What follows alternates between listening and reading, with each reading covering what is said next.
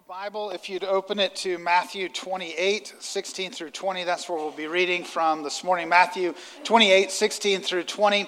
Um, we are NCC, and um, I, I, believe seven years ago we set out and uh, we kind of had this goal, and I don't think we specifically said it like this. Then we you know, sometimes when you set out toward things, you learn how to articulate it a little bit better as you go. And so, as we learn to articulate a little bit better as we go, you might have heard this. We, we set out, um, I, really believe this is true, that there's five kind of five kinds of churches. You have declining churches that are declining in number, which we have all over our nation. Um, we have plateaued churches that are sort of just leveled out um, to where they are. Anybody been a part of a plateaued or declining church? Anybody? Some of you have, right? Um, um, and then you have growing churches that are growing numerically um, in attendance. And then you have reproducing churches, churches that are beginning to kind of see other things built, right? And, and, and made out from where they are that are independent, autonomous, good works that are starting out from them. And then you have multiplica- multiplicative churches, and multiplicative churches are not just seeing kind of reproduction done, but that which they've reproduced are reproducing themselves. There's these kind of healthy extending units out of kingdom growth. And when you look at the New Testament in the book of Acts, which we're going to kind of skirt around this today, um, what you see is churches that are multiplicative, that they're reproducing at every level. I mean, when, when the church was formed, like Jesus comes, he dies on the cross, he commissions the disciples, which we're going to look at today. He commissions the disciples to go and make disciples. They actually did it.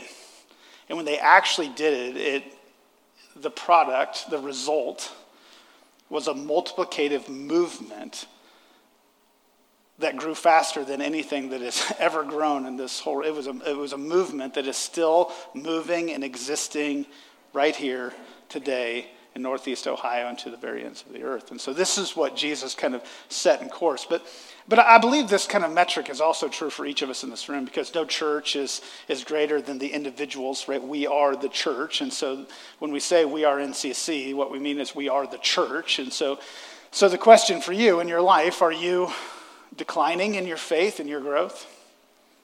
Are you plateaued? You're just kind of good? Not better, not worse, just kind of stagnant? Are you growing in your faith, which is a good thing? Are you reproducing? Is there something existing beyond you in your life because of your investment, your engagement? Are you multiplying? Is the things and the people that you've invested in themselves healthy enough to give away that which you've given to others. I can't assess anyone in this room on that. Only we can assess ourselves. I believe one of the greatest attributes of a growing Christian life is a life of introspection, where you truly and honestly look at yourself. Sort of painful, right? Someone um, asked me recently to do a 360 review. If you don't know what that is, it's when you get six people around you to like fill out a survey about you, which I've had these done and then you sit with someone and they tell you all of the terrible things about yourself. Um, I'm a big believer in introspection because whenever you are an actually introspective person, when you sit down with people that assess you, you're like, yeah, I know. I know I stink at that.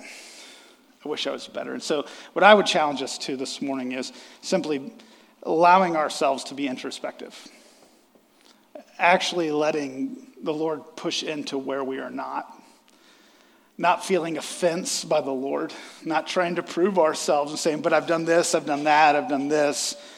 But simply say, Lord, I want to obey you. I want to be faithful to you. And so, Lord, will you help me to grow where I need to? Everybody in this room needs to grow. Raise your hand if you feel like you need to grow in your faith. Anybody in this room? All right, we're all in agreement. Let's do that. But, but I will say this springtime is a good example of this. Um, right now, um, what in the last three weeks, and anybody's grass grown a lot in the last three weeks. I mean, it's just out of control, right? If you put a little, if you put a little fertilizer down, it's just like you wish you didn't right now. Um, springtime is a time that that we we visually see what growth looks like, and I think seasons are sometimes a good way to also introspect our soul. Is are you in a season of springtime where you're seeing seeing growth around you in life? Um, are, you, are you in summertime where things are, are well and good? Not, you're not in drought, but you're just in a healthy season of summer. Maybe you're in a fall where things are beginning to dwindle and don't feel very good and you don't know what to do. Or maybe you're in winter where things are a little bleak, Northeast Ohio winters especially, are a little bleak and dark. Here's the thing God knows what season you are in. And I believe what God wants for you is faithfulness in whatever season you find yourself. But, but I also believe that God wants us to live in springtime. And the question is, is how can you how can you get there? So, if you will, this morning, in reverence and honor of reading God's word, stand with me as we read Matthew 28, verses 16 through 20. I, uh, I apologize on the front end of this, although you, this is against the rules of preaching. You should never apologize. Um, this is my very favorite text of Scripture. And you've probably heard me preach this if you've been around here for very long, um, multiple times. So I'm preaching it again. Deal with it. That's my apology. It didn't sound like one, did it? Listen as I read out loud. Now the eleven disciples went to Galilee to the mountain to which Jesus had directed them. And when they saw him, they worshiped him, but some doubted. And Jesus came and said to them, All authority in heaven and on earth has been given to me. Go therefore and make disciples of all nations, baptizing them in the name of the Father and the Son and the Holy Spirit, teaching them to observe all that I have commanded you. And behold, I am with you always to the end of the age. Father, we pray this morning that you would help us to look inwardly, to consider, Lord, where we are. God, we know that you know us, that you know exactly where we are. And Lord, we believe that you do desire for us growth for a vibrant life in you. Jesus, you said that the thief has come to steal, kill, and destroy, but you have come to bring life and life more abundant. Jesus, we believe there's a peace even in the storm. We believe that there is hope even in the bleakness of winter. And so, Lord, wherever we find ourselves today, would you meet us here? And Lord, would you teach us from your word? Help us. Help us to live obedient lives to all that you've said. Jesus, we love you. We ask this in your name. Amen. You can be seated. So, as we look at this passage, just to set it up in context of where it is, so how the Great Commission, this is what kind of we call this section of text, the Great Commission, where we find it in the life of Jesus, is this is the moment before he ascends to heaven. So, Easter, right? Jesus comes and he is arrested, he's, he's crucified, he's buried, he rises from the dead, and he has these appearances 40 appearances, uh, uh, for 40 days. He has um, what we have recorded about 11 appearances in these 40 days days, and this is one right before he ascends to heaven. We also see this in Acts 1 8. It's recorded in, in, in other Gospels. As Jesus is going to give this commission to go and make disciples. And in this commission to go and make disciples, he is sort of giving the groundwork of, of, of what they should do. Now, this is kind of an interesting moment in time because what happens is, is he tells this to a bunch of, a bunch of um, cowards Everyone had deserted Jesus, right? We, we, were just Easter. Like,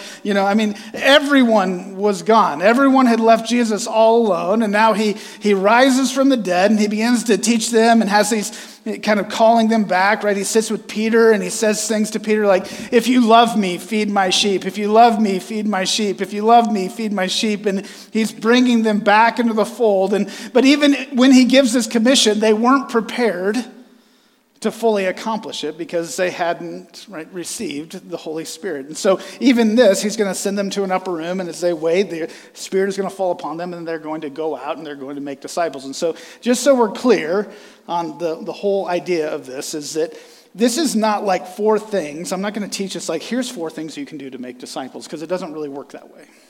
Because Jesus is the one who makes disciples. He is the one who accomplishes this work. The question is have we humbled ourselves underneath his mighty hand enough to allow him to do this work through us? This is not about how awesome you are. This is not about how gifted you are. This is an all in. Everybody who is filled with the Holy Spirit has the capability to do this work. This is not a highbrow faith. This is not a seminary student kind of faith. This is a fisherman kind of faith. A normal, everyday person empowered with the Holy Spirit of God accomplishing this great task. So, the first thing that we see in the text, and maybe to wrap our mind around, is the master of the mission. So, if you're filling out with me, first thing that we see is the master of the mission. So, who is this one that can make such a bold command or claim for us to do? The master of the mission. So, the master of the mission is Jesus, right? Jesus, and it says, and kind of go, we're going to really focus on 18 through um, 20. And Jesus came and said to them, All authority in heaven and on earth has been given to me. So, what he says is he makes this huge statement that all authority is mine on heaven and earth. So, spanning any place that you will find yourself, any existence, I have all authority. I possess it on heaven and earth.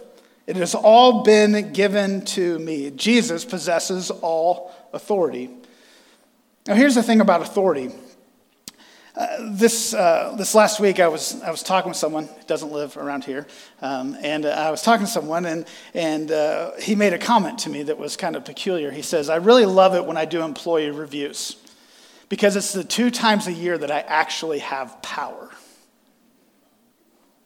And what's kind of funny about that is we all know, like, dude doesn't have any power, right? If, if you only have it when you're standing over people, none of them see you in the week to week and day to day with power.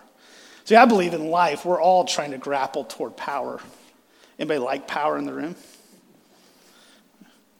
Not very many of us raise our hand because we know it's a terrible thing to say. But some people really do love, love power. But what Jesus is saying here is, I have all power and I have all authority. And so if you want to see anything accomplished, I'm not like contriving this, I'm not making it up, I'm not sticking my chest at him. Jesus is just saying simply, this is fact. I'm the only one who's accomplished what I can accomplish. He's moving into simply his identity that he is the King of Kings. Fact. He is the Lord of Lords. He's the prophet of prophets, he's the priest of priests. Every knee will bow, and every tongue will confess him. Even those who willfully don't, they will bow one day before the King of Kings and Lord. He possesses all authority. The other thing, though, we see in the end of this Notice this in verse, uh, verse 20. It says, Teaching and observe all that I've commanded you, and behold, I am with you to the end of the age. I love these bookends of the Great Commission because the bookends of the Great Commission are this I have all power and authority, and here's the task, which we're going to get into that in a second. Here's the tasks of which you're going to do to obey me. But just simply so you know, if you do this, I got you. I'm with you. I have all authority, and I'm not leaving you alone. And so, the, great news of the Great Commission is that we are not alone. Again, this is not up to us, this is up to Him. He has the authority to command such a thing, and He has the power to be with us as we do it. He promises His present to this. So, He says, When you do this, I will be with you always to the very end of the age. I believe this is true for churches. I believe God's hand is on the North Canton Chapel. And the reason I believe it, and if you ever change this, then you'll lose the hand of God, I believe, upon your ministry. You can contrive things and grow. Tons of churches do it. A lot of churches in Northeast Ohio do it. It's gimmicky, and you do all these things, and people come, and you attract people, and you give them iPads, and you do all these cool things. Give moms money on Mother's Day. You attract people, you do this. And that's cool. People can do that. That's the thing. Some of you didn't know that was a thing. You're like, where are they paying? I'm going there next Sunday. Uh, uh, That's what we're going to do when we, anyway, never mind. Um, I believe that when, when you engage in this Great Commission work, you get the presence of the Savior.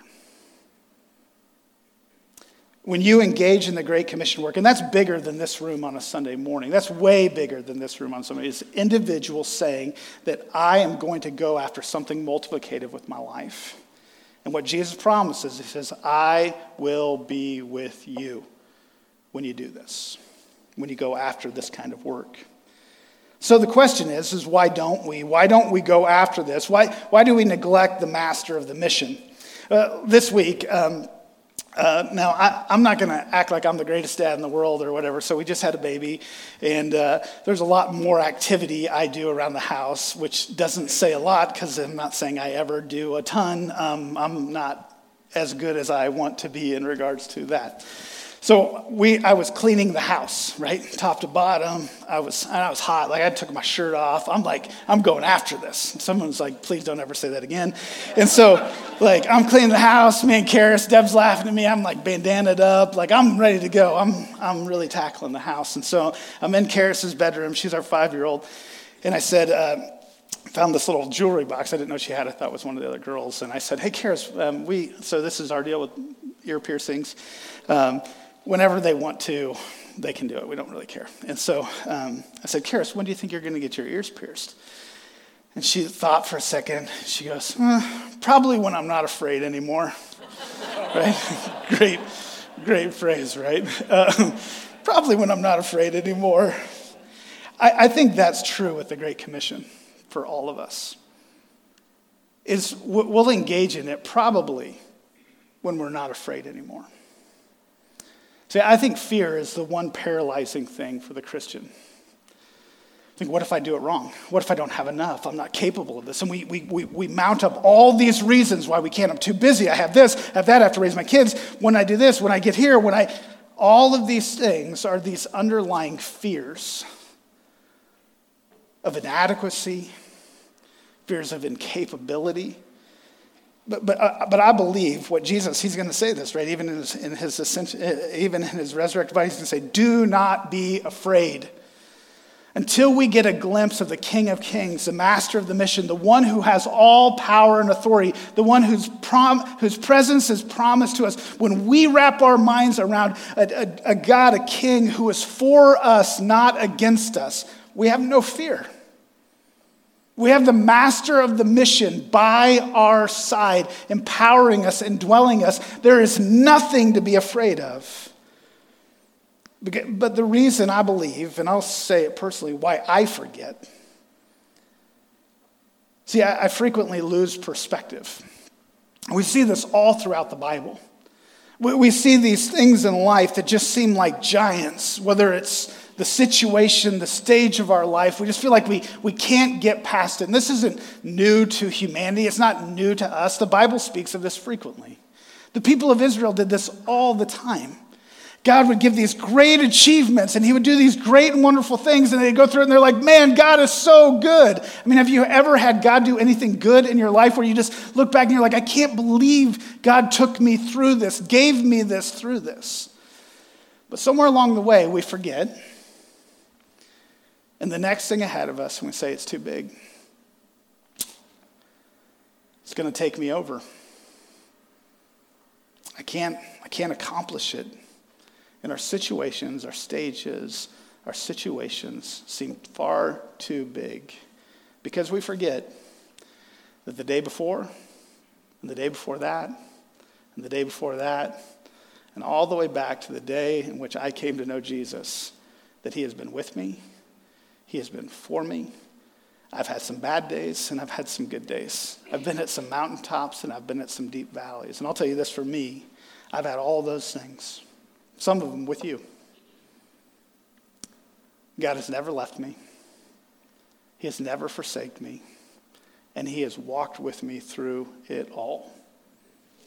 And He will. We do not need to be afraid. We have a master of this mission and when we get a glimpse of Him and keep our eyes set on Him, we can live without fear. Second thing that we see in the text is the activity of the mission. The activity of the mission. Notice the master of the mission comes first right? The activity isn't the first thing, the master of the mission. And so these things do, I believe, you have to have order in this because if you just go after this whole kind of like religious, legalistic kind of thing and you say, okay, what do I need to do? Is there anyone that just wants a to do list in the, in the room? So here's your tension. Like, don't forget the master because if you don't take the master into the to do, you don't actually get anything done, right? This is completely dependent on Him being present with us. So you can do all kinds of good things for God, but you can't do, if you don't do it with God, it doesn't really matter to God. You with me? So, so the activity of the mission he says, Go and make disciples. Now, make disciples, this is the emphatic in the text. This is the, the big idea. This is where Jesus, right? I mean, he gave his whole life and ministry to making disciples. And so, in this text, what Jesus is going to do, the imperative, and this is actual literary, the imperative of the text is make disciples. So, what is it to be a disciple? What is it to make disciples? Quick, Ryan Johnston definition of this is to imitate the practice of Jesus in the lives of others simply to imitate the life, uh, to imitate the practice of Jesus in the lives of others. And you just take this to what he was saying. Like, who was he speaking to? His disciples. And what had he been doing for three years with them? Discipling them. And what Jesus is simply saying is, hey, what I've done with you, now go and do it with others. And so, kind of the idea of a disciple, again, another Ryan Johnston definition of, of what is a disciple, is, is, is someone becoming more like the one they love, right? And so, right, becoming more like the one you love. And so, the whole idea of discipleship is becoming more like the one I love, Jesus, and helping someone else become more like the one they love. This is this scene, I love that definition because, see, you can go to Bible studies all day long and not love Jesus. You can do all kinds of Christian tasks and not love Jesus. I've been around the church long enough. I've seen a lot, a lot of people do a, a lot of things for God that don't love God. They love themselves, they love their platform, they love to be applauded, but they don't love Him. And that's not to beat anyone up, that's just to kind of, I hope, shown obvious of what maybe many of you have already seen and know in your life. So, becoming more like the one we love. So he says, make disciples of what? Pantata, ethne is the Greek in this, of all nations. So, so, so what's the reach of this discipleship plan? Northeast Ohio, Canton, what, what is it? It's, it's the whole world. So um, I'm just going to say this. If you think that we should only do missions in Canton, then you disagree with God. And you, you need to deal with that. And probably, if you kind of have that view, you have sort of like racial problems, not just like black and white, but like ethnicity globally. So, so when he says pantata ethne, that means, right? That means Asian, that is black, that is European, that is like Middle Eastern, that is everywhere. When we get to heaven, who will we worship with? All tribes, all tongues. So if you got an issue with all tribes and all tongues, you better resolve it because for all eternity, you're going to be with all tribes and all tongues. There's not like this Anglo section of heaven. Maybe there will be for you. God loves you that much. I don't think so all tribes, Ponta, Ta. So Jesus, what is, what is he expansion, right? I mean, the greatest places of, of, of evangelical growth in the world right now, it isn't America.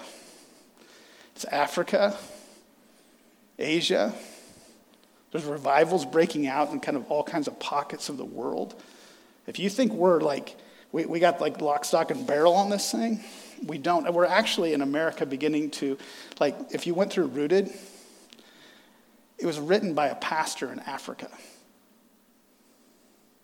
We are not leading as much as we think we are anymore. This is a global movement, and we are global Christian citizens of all nations, right? So make disciples of all nations, so all people, to increasingly come, become more like the one they love. So in this, we have to be a disciple to make disciples. So just quick application point. If you aren't, like, you, you feel like you're not growing into the one, like, growing to be like the one you love very much right now, you probably shouldn't make disciples. But you probably should humble yourself and go to someone and say, Hey, I see you walk and love and look like Jesus. Could you help me walk and love and look like Jesus?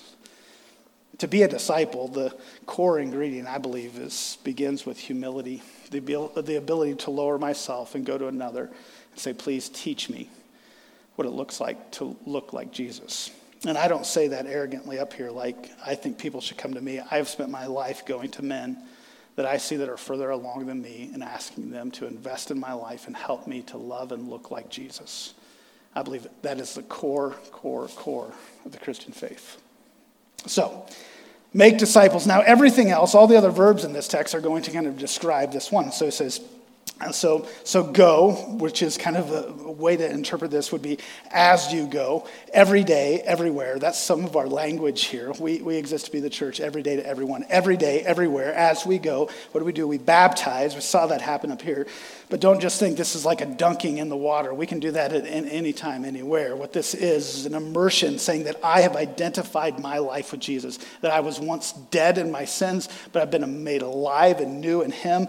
I now have a Trinitarian identity, that I once was not a child of God, I am a child of God. I once was not a servant of Jesus, but now I am a servant of Jesus. I once was not indwelt with the power and the presence of the Holy Spirit, but now I am sent as a missionary of God. It is this, it is this, this kind of massive identifying marker in our life of, say, of faith of saying, I identify myself as a child, as a child of God baptizing, teaching, right? Giving away what Jesus taught. And so I'm not up here making up things to teach. We teach from this book, we teach from what God has given, teaching them to what? To observe all, right?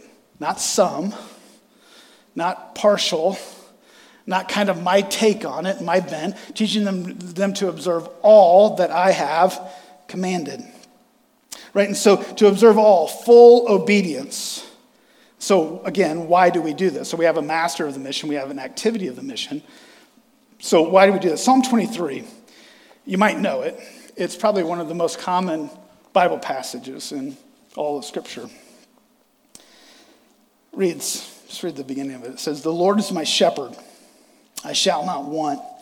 He makes me lie down in green pastures. He leads me beside still waters. He restores my soul. He leads me in paths of righteousness. Now, this sounds really good. It feels really good, doesn't it? This is all about me, right? He's my shepherd. I don't need anything else. He makes me lie down in green pastures. That sounds nice, doesn't it? It's wonderful. He leads me beside still waters. He restores my soul. He leads me in paths of righteousness. Why? For his name's sake we live in a society and a culture and in a world. I think that the very grit, of, of our brokenness in this world is life is easy to make it all about ourselves.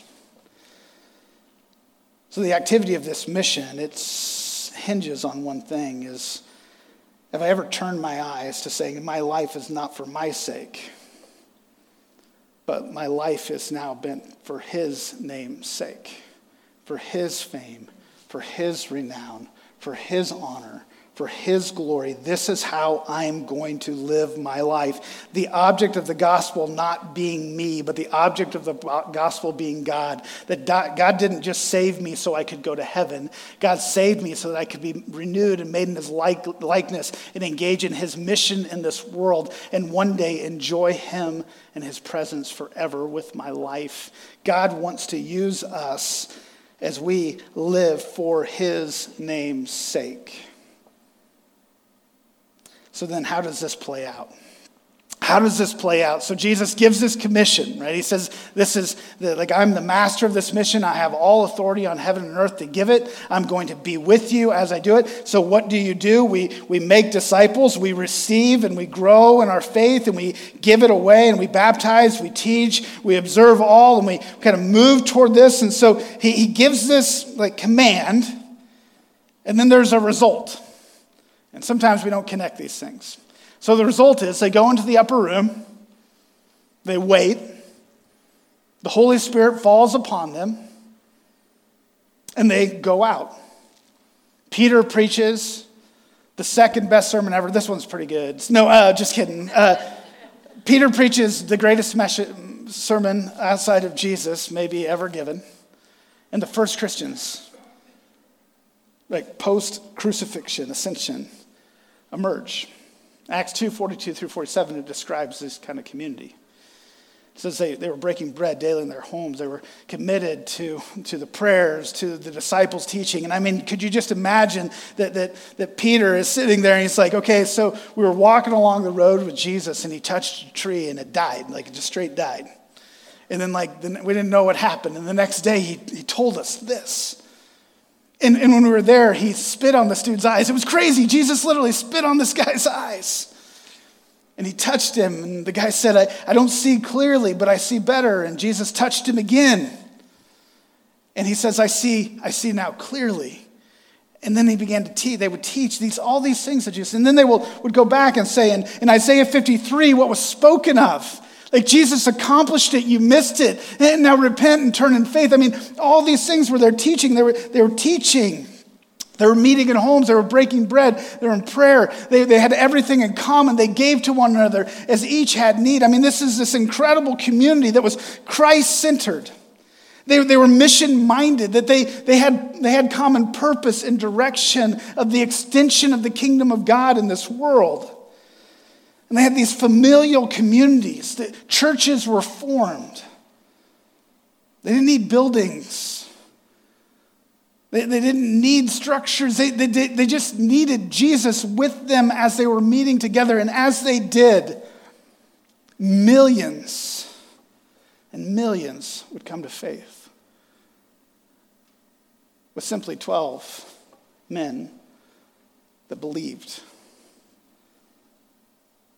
There was a master of the mission that had clearly drawn lines of the activity of the mission. So the results of the mission Again, they were Christ centered, they were mission minded, and they had familial communities. See, I believe that order matters. I believe that order matters, and I believe this order is really important. So I'll give you three ologies that I think are really important. I think our Christology is really, really important. Show me someone who's angry and ticked off. I can show you some emails I've received over the years and I'll show you someone who's lost sight of their Christology. They've, they've lost sight of their Savior, hung on the cross for their anger and gossip and rage and envy and rivalry. That's just not in the church, that's all the world. Our Christology matters, it shapes and it forms us more than how we think and how we act. Our missiology See, our Christology informs our missiology. So this our missiology isn't just about like whatever you want to do. This is about God like moving with power and his and I believe God is a missional entrepreneur unlike any else and I believe he will give each of us dreams and visions and ways to do things that, that we never think are possible for us to do. But our Christology informs our missiology and our missiology is founded in this text in Matthew 28. The mission of God is to make disciples. The mission of God is to make disciples. And I believe that Leah, example, sorry, Leah, talk about you. Leah works at Rahab. She helps girls get, that, that have been entrapped in slavery get out right here in Northeast Ohio. And her, I know this for her, her big deal is making disciples. Right? That's what you do every day. That involves healing, that helps people get on feet. I mean, all skills in life, all these things are part of her kind of bent of making disciples. It's very justice oriented, but at the core of it, it is obedience to this simple mission. Uh, whether it's that or all kinds of other ministries, I could look around the room and point those out. This is the, this is the core. Right? And so our, our Christology leads to missiology, which then leads to our ecclesiology, a right view of the church which I believe more than anything is the greatest reformation that we need in our day. We, we say things all the time. We've tried to remedy our house of this. I still fall into it and get corrected by my children. See, we don't go to church, we are the church. So we, I love, I love being at the chapel because we can say things like, we're going to the chapel. It's really easy, right? And I may be dealing with semantics, but I don't think I am, because if we lose sight that we are the church, we'll never have to be the church. If church is a place I go, I can push away responsibility of being something in the day to day of life. See, I believe more than ever, they say every generation has a great heresy that they don't know. I believe one of our great heresies of our day is that we truly believe the church is a place, not a people. We might be able to semantically say it right, because no one's shocked, I don't think, of what I'm saying right now. But it doesn't matter how you say it. The question is, how do you live it? And if we don't live as the church in our society, we'll never fulfill the great mission of God that He has commanded. I believe our Christology leads to really healthy missiology that leads to really healthy ecclesiology. And the good news that we are NCC is I believe this church has really good Christology. I believe this church has really good missiology. And I believe this church has really good ecclesiology. And may we never depart from these things. We, may we never lean toward the left or right, but might we stay center on our Savior, His great mission that He has commanded us to until we see, till we meet each other around His throne. And, and may we never stop being the church every day to everyone.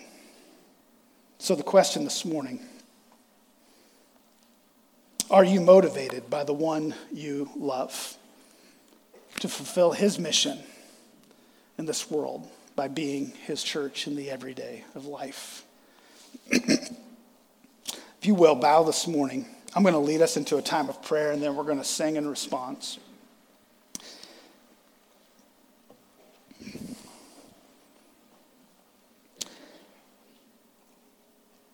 This morning, before I pray, with your heads bowed, eyes closed, I just want you to consider have you surrendered yourself to the Master? Maybe even briefly before we sing and just in this pause, just freshly say, Jesus, I surrender my life to you. I believe you have all authority. And I, I know that I'm in desperate need of your presence.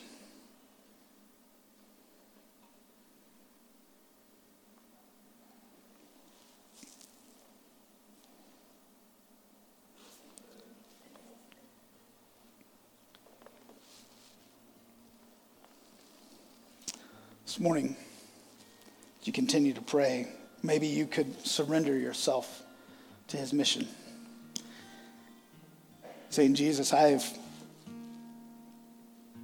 Maybe, it's, maybe you're re- reaffirming it, saying, Lord, I, I made this commitment a long time ago, but I make it again today. My life is for you and your mission, not my own. I surrender myself to your good mission, your great mission. Maybe for you, you've made your life about yourself, about your own wants and your desires, not about His of making disciples. And you just simply say, Jesus, forgive me for making life about something other than you.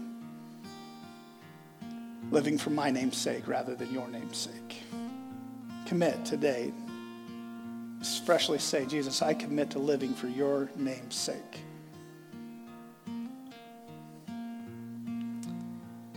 maybe last. Simply say, Jesus, I want to be your church. Help me. Help me to no longer see the church as a place I go, but something that I am a participant in, that I'm a part of.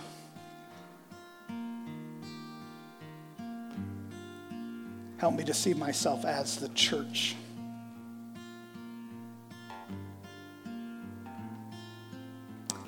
Jesus, I pray and I ask this morning that you would help us to respond well. You'd help us to look inwardly, recognize the seasons we're in.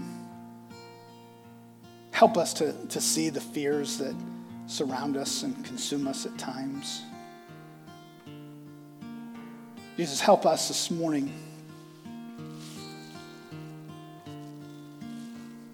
to consider for truly that multiplicational kind of person that you want to make. And help us to respond appropriately as we sing this song. Jesus, we believe that you are everything, that you have all authority on heaven and earth, that your presence goes with, with us. Help us to engage in your mission and help us to make the commitments needed to be your church, part of your movement in this world. Lord, we thank you for a church like North Canton Chapel that believes in this, and it's embedded far beyond leaders, but in the depths of so many people in this room. Lord, help us to freshly lay these things before you today as we are reminded of your great commission.